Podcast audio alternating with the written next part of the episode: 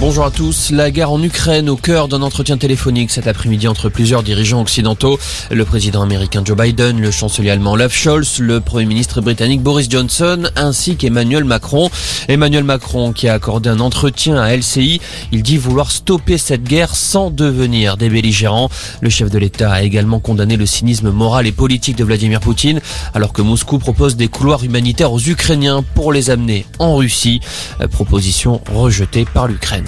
Sur place, malgré la poursuite des bombardements, de nouvelles séances de négociation en ce moment entre l'Ukraine et la Russie. Les délégations des deux pays se retrouvent à la frontière entre la Biélorussie et la Pologne.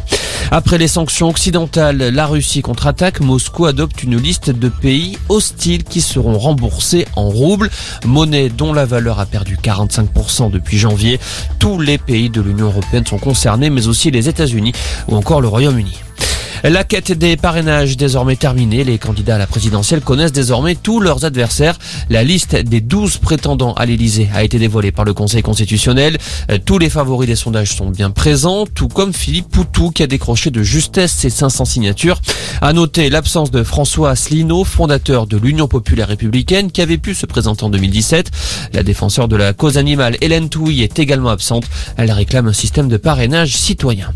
Lui va effectuer aujourd'hui son premier déplacement en tant que candidat. Emmanuel Macron sera dans les Yvelines à Poissy en fin d'après-midi. Il doit s'entretenir avec des habitants autour de sujets qu'ils choisiront. Emmanuel Macron qui devrait finalement une nouvelle fois annuler son meeting prévu ce week-end à Marseille à cause du contexte international. Et puis en foot, c'est peut-être une mauvaise nouvelle pour le PSG à deux jours du choc contre le Real Madrid en Ligue des Champions. Kylian Mbappé a reçu un coup à l'entraînement ce matin, un coup suffisamment important pour que des examens complémentaires soient menés par le PSG. Affaire à suivre. Voilà pour l'essentiel de l'info. Excellent après-midi.